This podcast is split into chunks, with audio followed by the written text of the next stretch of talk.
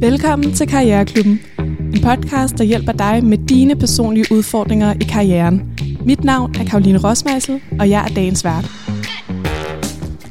Og nu har jeg fået besøg i stuen af tre panelister. Velkommen til alle tre. Tak for jo, tak, det. Tak. Kan I lige starte med at præsentere jer selv? Vi kan måske starte med dig, Patja. Det kan vi godt. Mit navn er Patja, og jeg er øh, nordisk transaktionschef af en australsk investeringsbank, Macquarie, øh, og har været der i lidt over et års tid. Ja, og dig, Bodil? Jamen, jeg hedder Bodil Gansel, og jeg er podcastvært til daglig, så øh, normalt har jeg jo ligesom dit job, Karoline. Det er ja, helt anderledes for mig at sidde her på den anden side af, af mikrofonen nærmest. Men ja. Øh, ja, jeg har en podcast, der hedder Millionærklubben, hvor vi taler om øh, finans og investeringer på daglig basis. Ja. Og rosin i pølsen, Jonas? Det er mig. Jeg hedder Jonas. Jeg er marketingchef for Cafidel Studio, som er et globalt gamingstudie, der udvikler PC-spil. Øhm, og så er jeg investor og advisor oveni. Ja. Mega fedt panel. Er I klar til det allerførste dilemma? Bestemt. Ja. ja. Det lyder sådan her. Kære Karriereklubben, jeg er på jobjagt, og jeg har et problem. Jeg har simpelthen super svært ved, sam- ved samtalerne, og det at skulle sælge sig selv. Uh, hvor jeg hader det. Det er en kamp hver eneste gang, jeg skal til en samtale, og det tager meget på mig, hver gang jeg får et afslag. Jeg er faktisk ret god til at skrive ansøgninger, men jeg bliver bare for nervøs, når jeg sidder i selve samtalen og klukker i det. Har I nogle gode råd til, hvad man kan gøre for at klare samtalen godt og ikke lade nervøsiteten tage over? Med venlig hilsen, Ida. Og Ida, det er virkelig... Ja. Det er svært. Ja. Det er så svært, det der, ikke? Ja. Det første, jeg får lyst til at sige til Ida, det er, at øh, nervøsitet, det er jo helt normalt. Og det er faktisk heller ikke noget, man dør af. Altså, det kan mm. godt være, at det er ubehageligt, men altså, vi er ligesom nødt til at leve med det alle sammen. Og jeg tror, vi alle sammen prøver at blive nervøse stadigvæk, øh, når vi skal stille os op på scener, eller tale mm. for mange mennesker, eller hvad ved jeg. Altså, det forsvinder aldrig. Så man er ligesom nødt til på en eller anden måde at fagne, at det er bare sådan, kroppen den reagerer, hvis man er i en, en eller anden situation, hvor man gerne vil prøve at, at klare det godt. Men selvfølgelig skal det ikke larme Ida, så øh, altså, hun skal jo ligesom finde nogle værktøjer til at... Øh, at få sådan, ikke bukt med nervøsiteten, men at kunne leve med nervøsiteten. Og øh, noget af det, man kan tage fat i, det er i hvert fald øh, vejrtrækning. Ja. Mm. Det er jo noget af det allervigtigste, og vi har alle sammen vejrtrækning med os, uanset hvor vi er og hvor vi går. Ja, øhm, ja det har hjulpet mig øh, flere gange, og så øh, har det også hjulpet mig at prøve at få min opmærksomhed væk fra øh, det, der sker i min krop. Altså for eksempel åndssvagt lille trick, men tænk på, hvad der sker nede i din store tog, i stedet for, hvad der sker nede i din mave. Det kan sådan lige få tankerne lidt væk, og så kan man måske lige nå at trække vejret på en anden måde, så man falder lidt til ro. Har du selv prøvet det med at være meget nervøs? Ja, bestemt da. Det tror jeg da, vi alle sammen har. Jeg tror simpelthen ikke, der er et eneste menneske, som går igennem livet uden at prøve at være rigtig nervøs. Altså, det kan være både til jobsamtaler eller til i eksamenssituationer. Altså, jeg tror bare, at det er en del af det at være menneske, og det skal hun måske først og fremmest fagne. Jeg tror også, det er sundt at være nervøs. Altså, ja. det, det viser jo også typisk, at du er passioneret omkring det, du laver, eller det, du skal til at lave. Altså, nu har jeg jo, som, som jeg sagde før, nu har jeg også været musiker før, og også turneret meget, og du er altså, mega, giga nervøs. Og det er jo det samme som at gå til jobsamtale, som du siger, som at gå på scenen. Altså, man er jo nervøs. Øhm, og så, så i forhold til det her med, sådan, at man er bange for at få afslag. Nu har jeg jo øh, rejst en del penge i min venture-rejse som startup, og jeg tror typisk, vi skal igennem 90-100 øh, pitches, før vi faktisk får en investering ind, og det er ikke unormalt. Altså, hvis du kigger på mange af startupsene i dag, du skal igennem så mange afslag, og det, det tror jeg også, man skal være god til, at der kommer afslag, og der, der kommer også ting, som ikke går godt, og så kommer der ting, der ikke er et match, og det tror jeg også bare, man skal omfavne. Øhm, mm. Jeg går meget efter det her med, at det er okay at fejle, og vi alle skal fejle, øhm, og vi skal lære vores fejl. Og jeg tror også for, som der også bliver sagt, jeg tror det er vigtigt også at have sig selv med, og have åndedrættet med. Og især da jeg gik meget, da vi turnerede meget, var det meget sådan, inden vi gik på scenen, to, tre dybe vejrtrækninger, stille os ret op, og sådan lige sagde, okay, nu er det nu. Øhm, og det, det synes jeg også hjalp super meget. Øhm, og så tror jeg bare, altså generelt, det, det er okay, at man får afslag, og man skal ikke være nervøs for, at det ikke kommer til at gå godt. Hun, altså jeg tænker, Ida skal i hvert fald nok finde det, hun er passioneret omkring, og hvis det er den rette, øh, så er jeg overbevist om, at, at samtalen også går godt. Men, men det er svært, og det, og det er hårdt. Men hvordan er du kommet dertil, Jonas? Det virker virkelig rart, at du bare sådan... Det er bare, man skal bare være afslappet omkring afslagene. Altså, har det ikke, hvad har det krævet af dig? Jeg tror bare, det er, en, det er en positiv indstilling til, at tingene kan gå dårligt en gang imellem. Altså, generelt handler ting jo meget om balance, og jeg tror også sådan... Øh, især til sådan samtaler, især til sådan ansættelsesjobsamtaler, er jeg også meget begyndt at vende situationen om og tænke sådan, jamen, jeg er her for deres skyld. Altså, jeg kan jo bidrage noget til dem, Øhm, og hvis de ikke føler, det er det rette match, jamen, så er det ikke det rette match, men, men jeg går ikke derind og siger, nu skal jeg overbevise mig om, at de skal ansætte mig. Jeg går ind og siger, eller min tanke er, nu skal jeg ind og vise, hvad jeg kan, og hvis de ikke vil have mig, så er det fordi, det ikke er det rette match. Mm. Og jeg tror, jeg håber, og jeg ved godt, det er svært at sådan, jeg skulle se det, når man måske er ny på jobmarkedet og sådan nogle ting, men, men jeg håber i hvert fald, at man kan tage, tage nogle af de ord i brug. Mm. Øhm, det har i hvert fald hjulpet mig super meget øh, personligt. Har du selv øh, prøvet det der med at få et afslag, der bare gjorde afsindig ondt? Ja, mange gange. Altså, også både som en, en investor, øhm, og også som sidder på den anden side af bordet, og også som jobsøgende. Jeg har jo også søgt rigtig mange jobs, øh, som jeg heller ikke har fået. Øhm, har prøvet rigtig mange ting, hvor det kræver afslag, men jeg tror, ved afslag kommer der også typisk en succes i den sidste ende. Øhm, så vi alle sammen skal nok finde vores plads før eller, eller siden, og det, og det tager bare nogle gange lidt tid. Øh, selvom det tager hårdt, og det gør det, og det kan også tage hårdt på selvtilliden, men øh, hun, hun skal, jeg er overvist om, at Ida, hvis hun trækker vejret og går ind og tænker, jeg har lige så meget for deres skyld, som de er for min, øh, så, så tænker hun nok så prøve at komme igennem det. Hvad tænker du, Parja? Du har slet ikke været på banen endnu. jeg vil give lidt taletid til ja. de andre. Um, jeg tror, jeg havde det lidt på samme måde, at jeg var også forholdsvis øh, dårlig til at håndtere det. Jeg internaliserede øh, afslaget øh, som en afvisning af mig som person. Øh, og jeg, jeg fik et godt råd af en, øh, en, en, en god kollega, øh, som jeg har nu, som sagde, øh, at du skal være øh, involveret og ikke imponeret, når du kommer ind og skal tale sammen med nogen.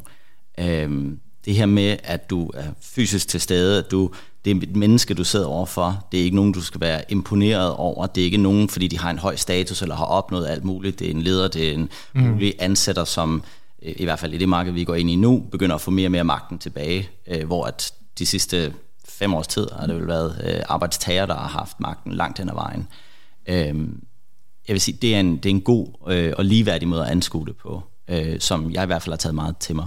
Øh, jeg har jeg har lidt det samme som dig, bare fra modsatte ende af bordet. Jeg har, jeg har meget været ude og tale med både øh, pensionskasser, som, hvor pengene kommer fra, og øh, projekter, som man skal investere i, og det der med at få en afvisning fra den ene eller den anden, det kan være, at du får den ene af dem line op, men du får ikke den anden line op, og det, det, det, det er også noget, man skal lære at bearbejde, og det er, jeg tror, det er noget, der kommer, øh, så man kører flere og flere igennem, øh, du lærer at håndtere det, du finder ud af, okay, men hvordan kan jeg øh, prøve at håndtere de her øh, ting tidligere, øh, mm. forventningsafstemme, øh, også med en selv, jamen jeg kommer ind med det her, fordi ikke, ikke nok med, skal de interviewe mig, men jeg skal også interviewe dem. Det er også lige så meget for, at du skal være sikker på, at det her er et sted, jeg kan se mig selv i de næste fem år. Hvis du ser det som et sted, du skal være et, to år, øh, så vil jeg sige, øh, lad være øh, altså der er nogen, der bruger de der øh, øh, MBB-konsulenthuse øh, som sådan en stepping stone, og, og jeg, jeg kan godt se, at der er nogen, der gør det, men, men jeg synes ikke nødvendigvis, det er den sundeste måde at gøre det på. Altså, det, det, er, øh, det er dig som person, der skal udvikle dig, og ikke bare få et eller andet CV-stempel. Øh,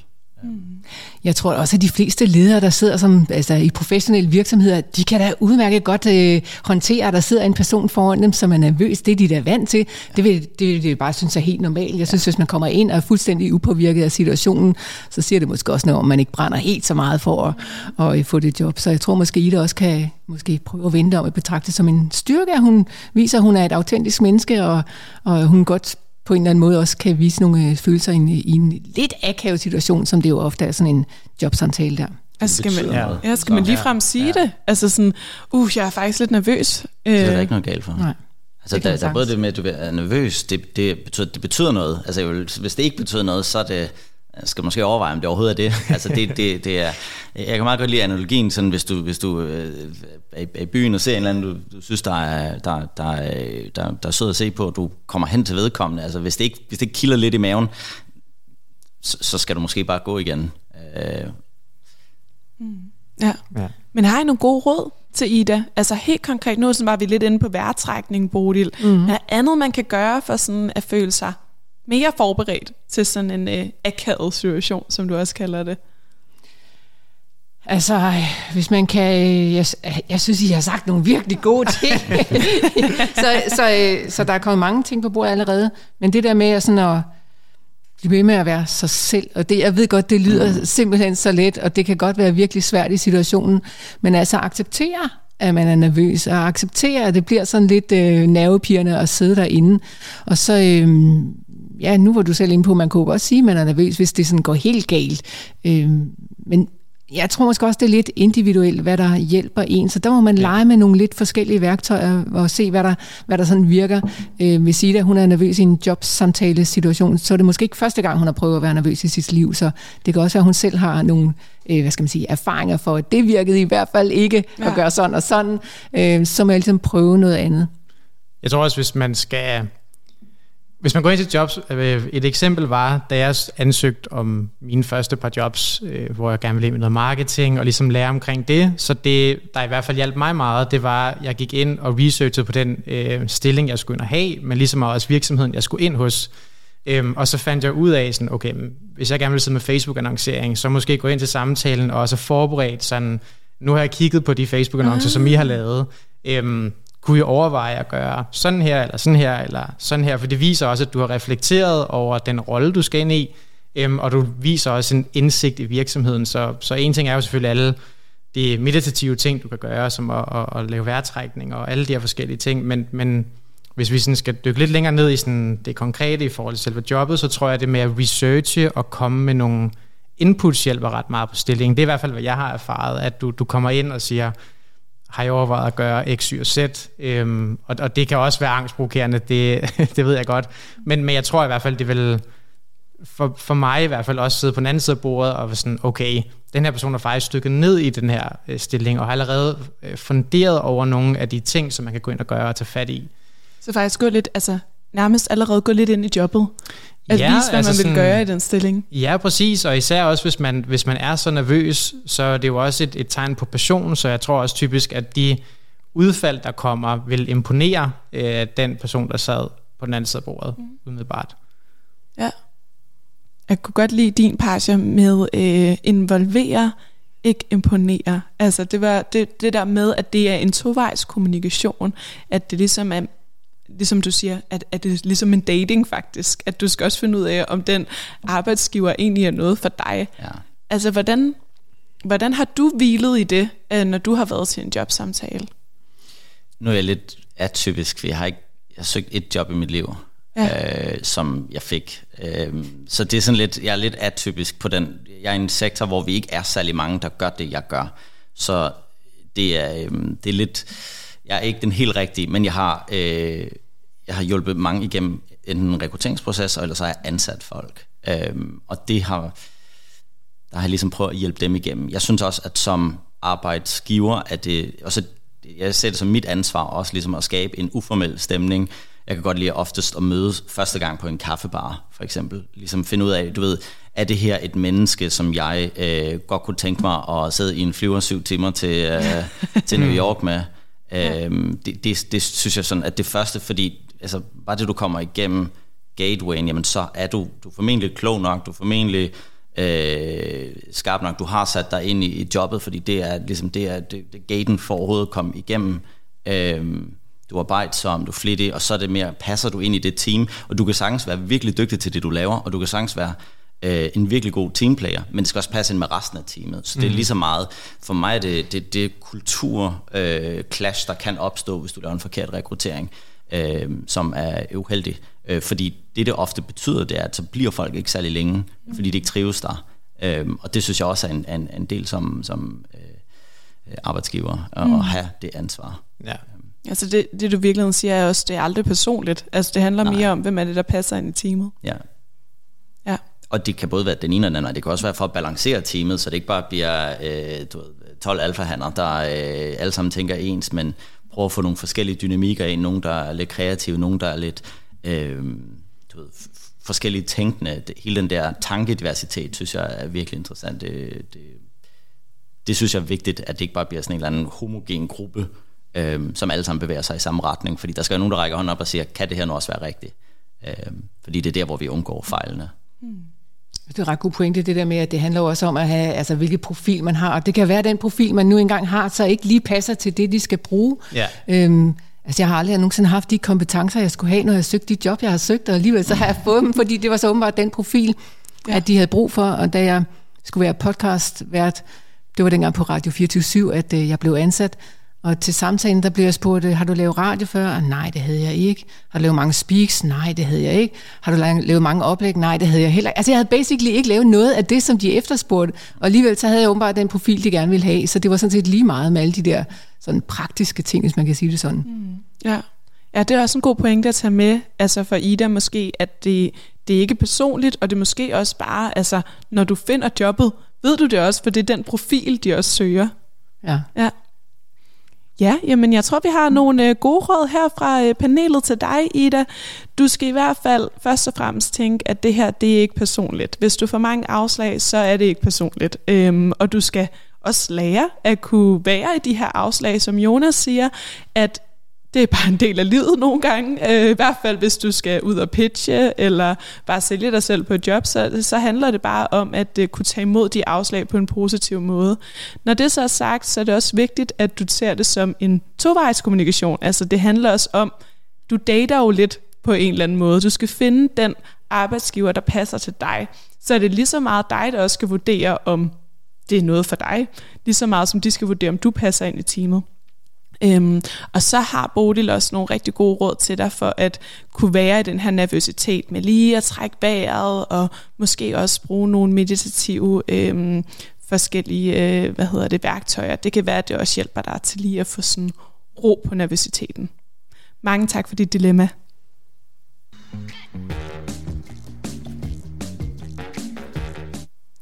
Så er vi kommet øh, til det næste dilemma. Er I klar på det? Ja, da. Yes. Kære Karriereklubben, jeg er lige startet i et nyt job, men jeg synes, det er meget svært at være der. Alle de andre medarbejdere slår mine idéer ned. Jeg er en person, der har mange idéer om, hvad der kan forbedres og ændres, og som ung vil jeg jo også gerne sætte mit præg. Men det virker bare som om alle de andre medarbejdere vil gøre tingene, som det plejer. Det dræner virkelig min motivation og energi i jobbet. Jeg startede egentlig med at synes, det var ret spændende, men hver dag føler jeg bare, at jeg mister en del af min motivation. Er der noget, jeg kan gøre for at ændre det hos kollegaerne, eller skal jeg bare affinde mig med, at det er sådan, det er på den her arbejdsplads? Hilsen Mathilde. Ved I, hvor lang tid Mathilde har været på den arbejdsplads? Altså hun er lige startet i et nyt job, så øh, ikke særlig lang tid går jeg ud fra. Okay. Ja. Okay, spændende dilemma. Ja. Det er også lidt træls, var, Hvis man kommer og har meget energi, træls, og så, øh, så slår folk det bare ned. Ja. ja. Det er mega irriterende, når man ikke kan ændre andre mennesker, ikke? Ja. Jo.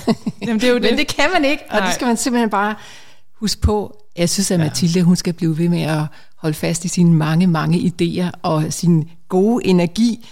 Øhm, og så... Øh, og så også bare ligesom øh, erkende, at øh, det der med at komme ind og lave om på alt, øh, det, altså det lyder måske i mine ører, bare for det jeg hører her, så hun sådan prøver lidt for hårdt. Mm. Mm. Måske ja. skal man også lige lande i stolen og finde ud af, hvad er kulturen her, og ja. hvordan går vi til idéudvikling, og, og hvad skal der til, før vi egentlig kan ændre på noget i den her virksomhed. Øhm, så øh, det kan være, hun skal, uden selvfølgelig at dræbe sin egen motivation, sådan øh, læne sig en lille bitte smule tilbage. Men der er jo helt klart noget med, altså det, det er sådan en, en, en tohovedet ting det her, fordi der er det, der hedder en dårlig kultur, hvor man bare ikke er omstillingsparat. Det er bare sådan, vi gør, som vi altid plejer, og det er jo, nu kommer jeg jo i startup-verdenen, så jeg har jo ikke super meget, men jeg har været i nogle lidt større firmaer og også øh, været som konsulent, og det føles som om, at når du kommer ind i de sådan større byråkratiske øh, sådan firmaer, er det svært at ligesom drive en, en idérig kultur på en eller anden måde. På den anden side, så er jeg også helt enig med dig, Bodil, om, at man, man kan også bare komme ind, og det er det nok også blevet før, at nye medarbejdere kommer ind og smider tusind idéer, øhm, og det tror jeg er så svært at bearbejde, fordi det er også sådan, hvor godt har du selv bearbejdet dine idéer.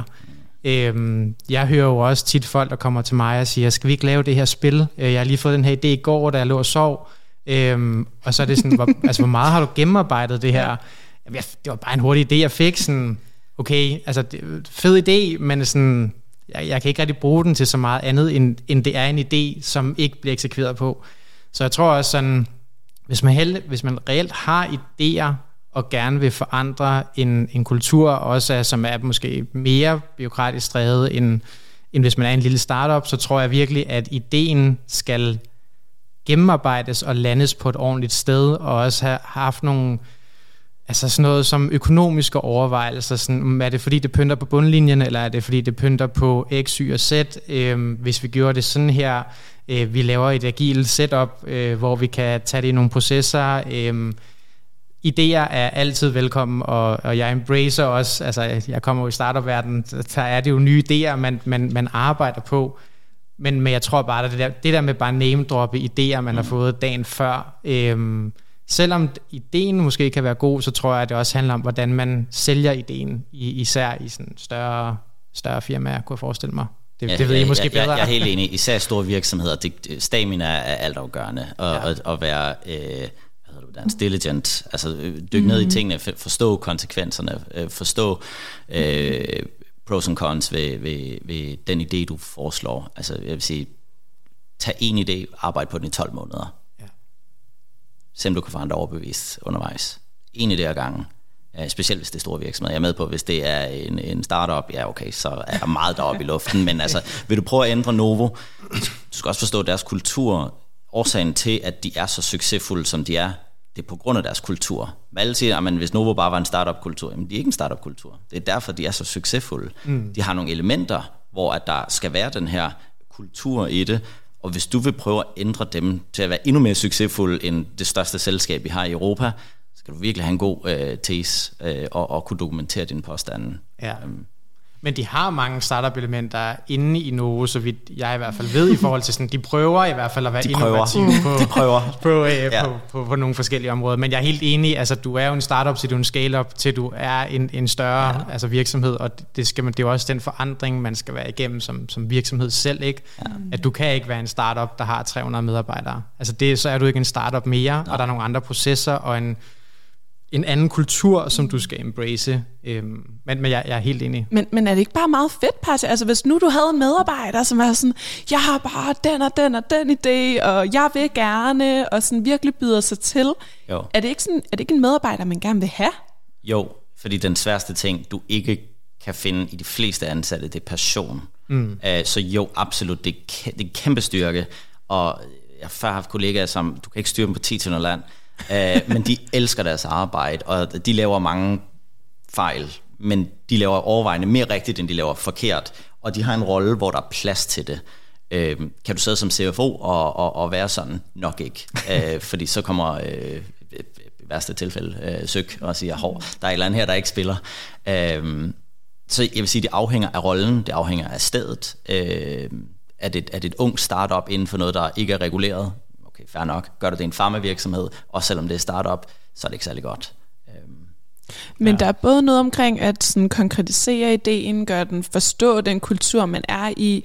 Hvis alle medarbejdere hakker ens idéer ned, skal man så spørge om feedback til sine idéer, eller skal man bare sige, okay, det er bare kulturen, hvor vi ikke vil ændre noget. Hvad tænker du, Bodil? Øhm, jeg synes bestemt, altså først og fremmest synes jeg i hvert fald, at Mathilde, hun skal holde virkelig fast i, at selvom hendes idéer de bliver slået ned, så skal hun ikke holde op med at få idéer, og mm. bestemt skal hun da prøve øh, og, og sådan bevare gejsten for at få dem ud, og det kan hun jo måske gøre ved at få noget feedback inde i organisationen. Det ved jeg ikke, om der er tid eller plads til, men det må hun jo prøve at undersøge. Øhm, men altså, det kan være, at hun sådan skal gå lidt mere ned i detaljen om, hvad, hvordan skal den her idé føres ud i livet, og, og altså, kan den ses på bundlinjen? Altså, jeg har altid haft det sådan, at øh, jeg skal aldrig nogensinde ind i politik, fordi det er jo hele tiden at gå på kompromis med sine idéer, med sine egne værdier. Man kæmper for en eller anden virkelig vigtig sag, man vil gerne ændre samfundet, og så ender man med ikke at kunne komme i mål, fordi at man skal have de der pokkers 90 mandater. Ikke? Øhm, så jeg tænker altid sådan, ude i erhvervslivet, der kan man få sine idéer igennem, og, sådan, og det kan man jo sådan set ikke. Så, så der er jo altså også masser af, af stopklodser og døre, der bliver lukket i, og fair nok for det, fordi at øh, virksomhederne er der jo af en grund, og der skal tjenes penge, eller der skal ydes det, de gerne vil yde, hvad, hvad for en slags virksomhed det nu engang er. Ikke? Så, øhm, så øh, jamen, hun kan godt, øh, jeg synes, hun skal blive ved med at holde fast i, at hun har mange idéer, og hun skal blive ved med at, sådan at, at, at øh, skubbe lidt skubbe mm. lidt på virksomheden. Mm. Det kan godt være, at hun ikke kan slå døren helt ind, men, øh, men man kan, nogle gange er det også meget sundt at blive udfordret, hvis man er sådan en, der har været i en virksomhed i, i ganske mange år. Og måske glemmer man lidt mm. at tænke over, at vi kunne godt gøre tingene på en anden måde. Så, øh, så øh, ja, prøv at bevare gejsten, Mathilde. ja, men det lyder også som at hvis, at nu, nu kender jeg jo ikke konteksten Nej. for Mathildes situation, men hvis alle bare er yber negativ over alt, hvad man kommer med, altså, som sagt, så er der måske også, altså udover de fine ting, der både Bola og Parta siger, så lyder det også bare sådan, hvis alle bare er mega negative om sådan en virkelig dårlig kultur, altså sådan, hvis, hvis alle bare skyder det ned. Øhm, og, og det ved jeg ikke, men, men jeg har som sagt også været steder, hvor jantelov måske har sparket mere ind, end hvad godt er.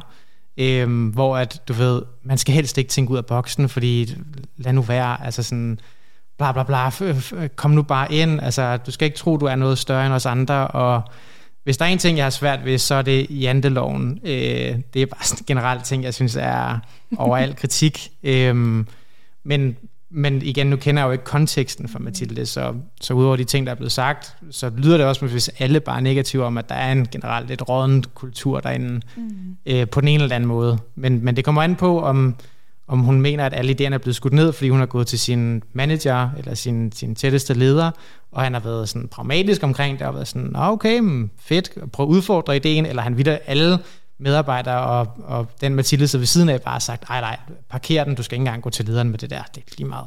Hvis det ja. er sådan en situation er, så vil jeg helt klart sige, at der er måske noget mere noget jantelov-baseret i det, eller bare en generelt lidt øvkultur. Mm. Hvis det er lederen, der har haft en pragmatisk tilgang, og stadig skulle det ned, fordi han virkelig ikke kunne se ideen, så synes jeg, det er en anden kontekst, man skal kigge det på. Men jeg synes også, at i yderste konsekvens skal Mathilde jo så måske finde ud af, at hun ønsker at være i den ja, kultur. Ikke? Så det er, det er ikke sikkert, det er det rigtige sted, hun arbejder. Så det, det, det skal hun jo også ligesom tænke den helt derud. Ja, hun er lige startet Præcis. i sit job. Jamen, det, det er jeg med på. Ja, hun ja, lige startet altså, sit job. Så jeg vil sige, det er også, der er også noget med lige at, at finde sig til rette, lære kulturen at kende, og, og, og jeg kan huske, hvem er der sagde det der, hvis man kommer med tusind idéer dag et, og siger, alt vi ja, er forkert, det er måske også lidt, du ved, tag nogle enkelte idéer, løb med dem.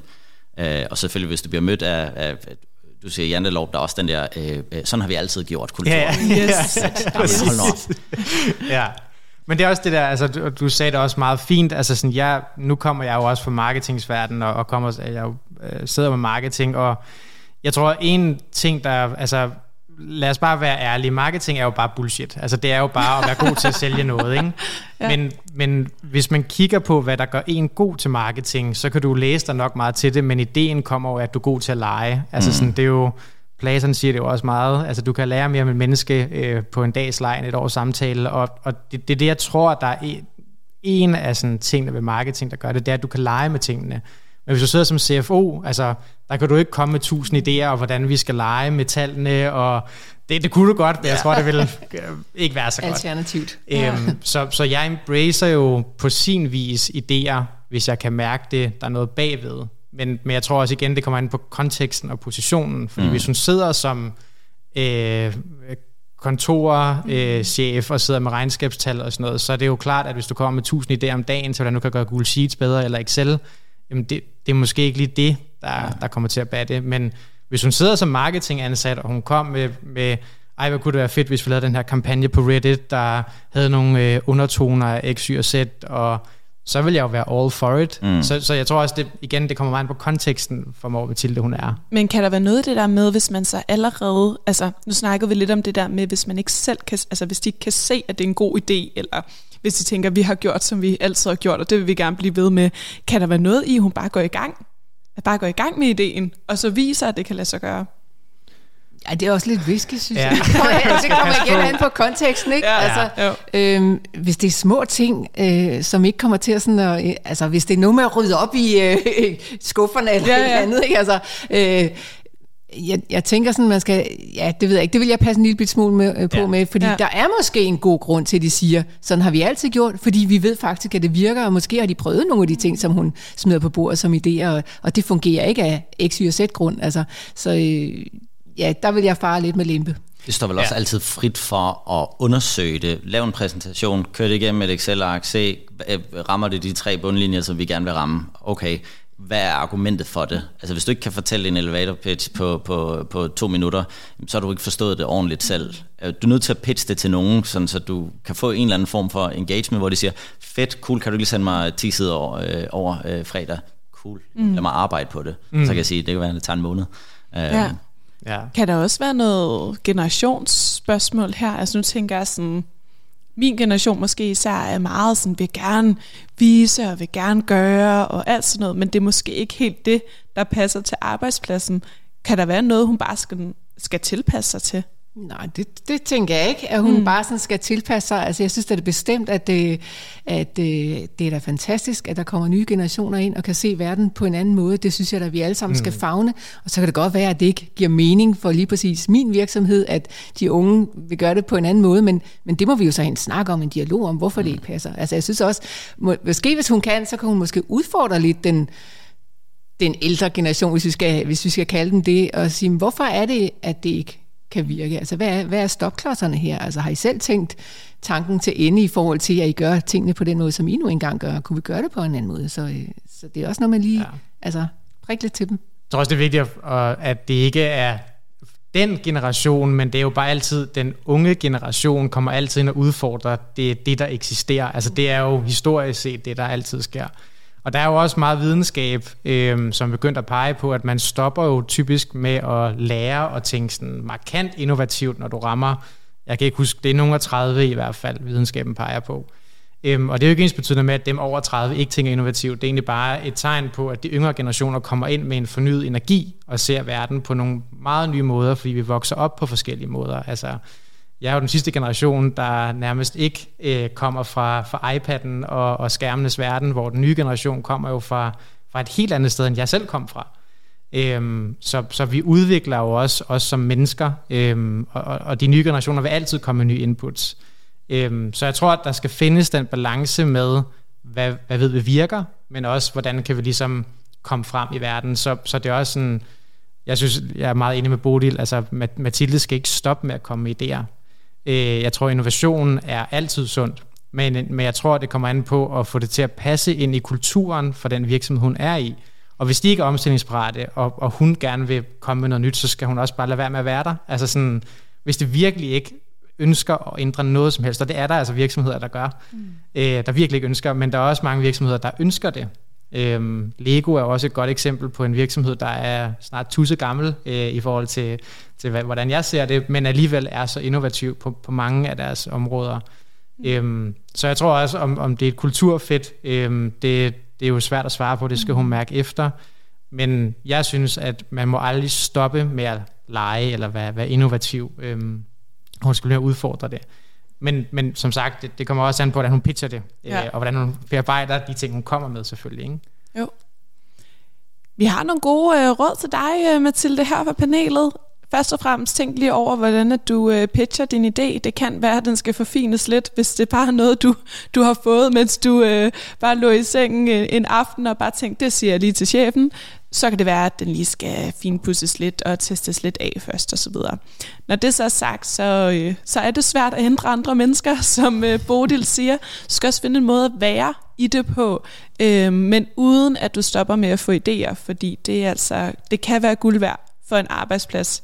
Så selvom du skal respektere kulturen og hvordan de gør tingene, og du også lige startede, som Parsia siger, så, øh, så, så, så skal du ikke stoppe med at få idéer. Du kan, øh, du kan måske øh, udleve dem på en, på en anden måde, eller måske senere hen i virksomheden. Vi håber, det, øh, det kommer til at gå godt med det. Held og lykke med det.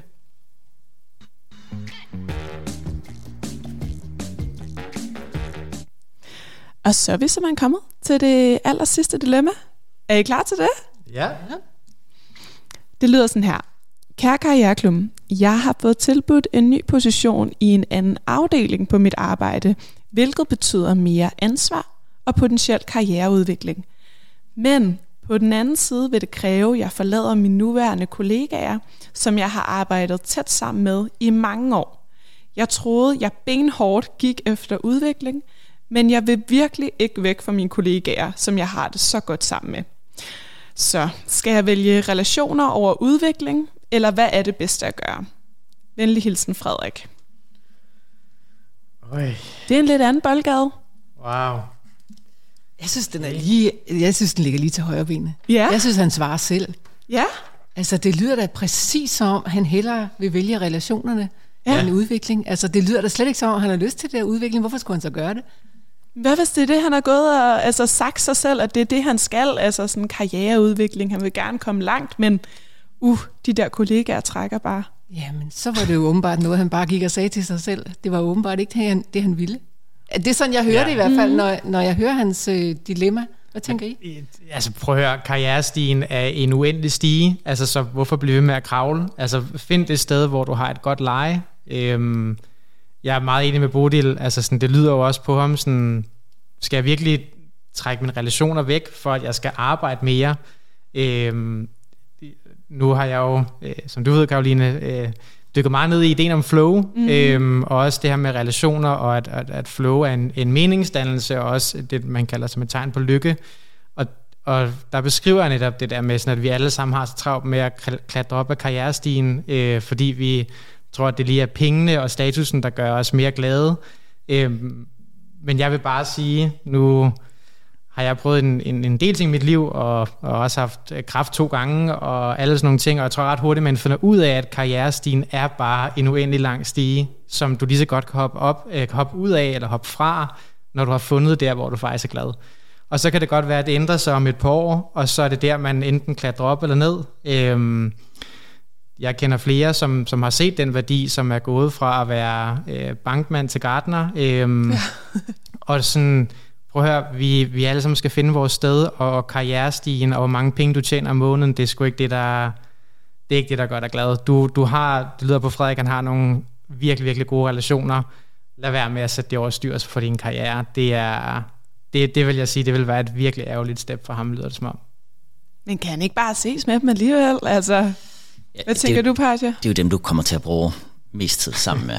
Øhm, ja. Og jeg vil sige, det, det lyder underligt, hvis du i en afdeling ikke kan udvikle dig, men du kan i naboafdelingen. Jeg vil sige, søg nogle af de opgaver, som bliver løst, øh, måske i den anden afdeling, eller se om du kan få noget mere, øh, nogle andre ansvarsområder, som kan fremme din udvikling. Øhm, jeg er meget enig med de andre. Øh, relationer er altafgørende. Øh, jeg har selv været så heldig, øh, man får måske lov til at opleve det en enkelt eller to gange i løbet af sit liv, og have et arbejde, du kommer ind på, hvor det føles som en, en familie, du genses med. Øh, mm. Man har lyst til at lave alt sammen. Man kommer til hinandens bryllupper, fødselsdage, whatnot, fordi det er bare pragtfuldt at komme ind.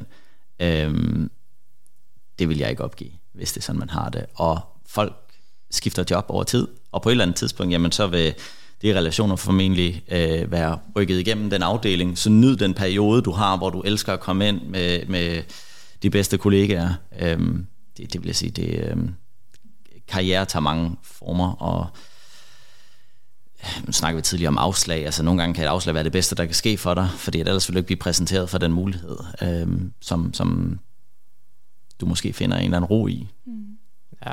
Nu ved vi ikke, hvor gammel Frederik er, det er sådan set også lige meget, men jeg tænker, at det, bare fordi han siger nej til de der udviklingsmuligheder, der præsenteres for ham lige nu, så er det jo ikke det samme som, at der netop ikke kommer, som vi også er inde på. Ikke? Altså, der skal nok vise sig alt muligt andet for ham fremover, så hvis han er glad for at være det, som det jo bestemt lyder til, han er, øhm, og det der med, altså måske også at lytte til den der mavefornemmelse, selvom at det er måske sådan en fortærsket floskel, men, øh, men ikke desto mindre, så er det jo det, der gør os glade. Det er det, der får os til at stå op med et smil på munden, når vi skal på arbejde. Det er, at det er fedt at komme på arbejde, fordi mm. der er nogen, man, man har det godt med. Ikke? Så øhm, ja, jeg synes, han skal vælge relationerne frem for karrieren, og så tænke, at den skal nok udvikle sig på andre måder senere hen.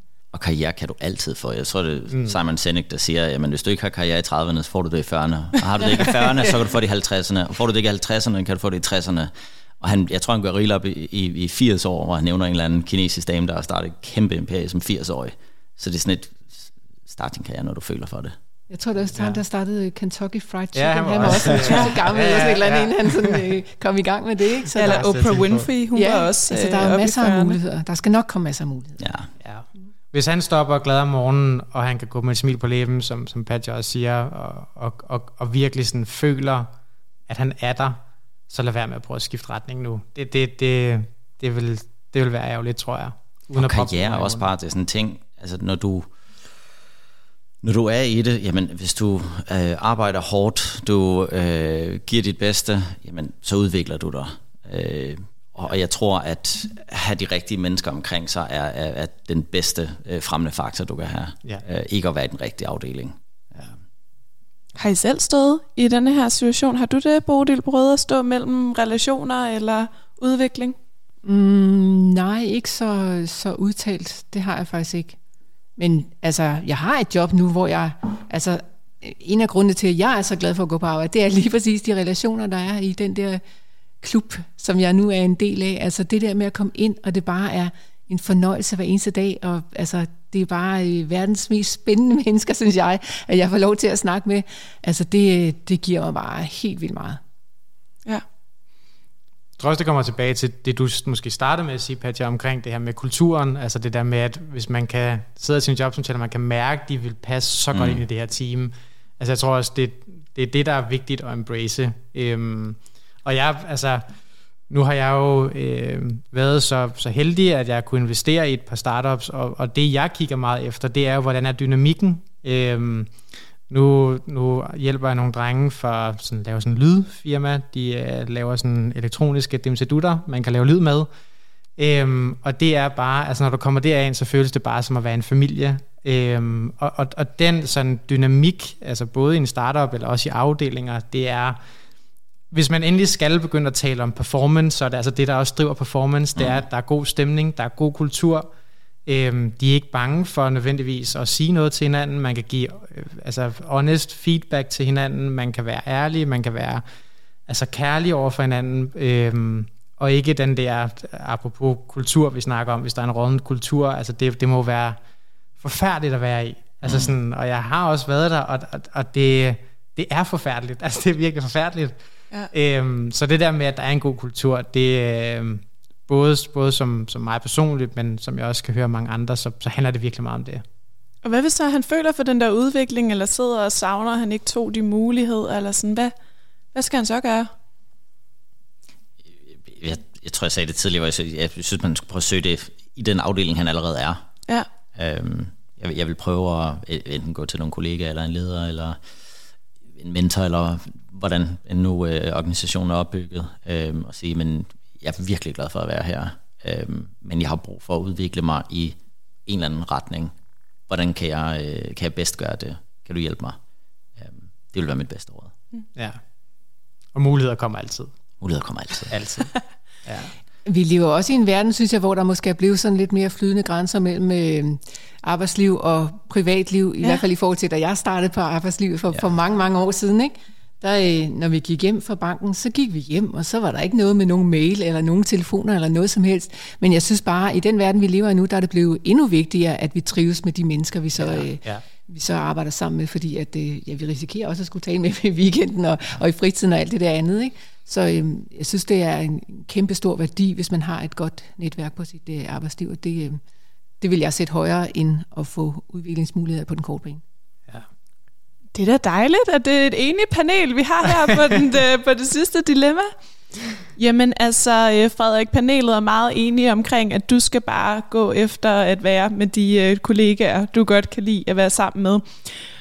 Karriere kan man altid starte. Man kan starte den som 40-årig, man kan starte den som 50-årig. Der er ikke noget, der, øh, der går forbi dig. Og hvis du endelig ønsker nogle muligheder, så kan du, som Parsia siger, spørge i din afdeling. Altså, hvis, hvis man kan få det i den anden afdeling, kan du måske også godt få det der, hvor du er nu. Relationer kommer, øh, kommer i hvert fald for panelet først, når de vælger, øh, vælger et sted. Og kulturen er afgørende for, at du overhovedet kommer til at udvikle dig. Så, øh, så bliv der, hvor du er. Bliv der hos dine kollegaer. Det var simpelthen det, øh, det aller sidste dilemma. Tusind tak, fordi I havde lyst til at være med her i panelet, og også tak til dig, der lyttede med til øh, Karriereklubben. Du lyttede til Karriereklubben, en podcast produceret af Andrea Thormand, Karoline Rosmeisel og Nima Tistel. Du kan altid følge Karriereklubben inde på dine respektive sociale medier. Vi glæder os til at høre fra dig. Tak fordi du lyttede med.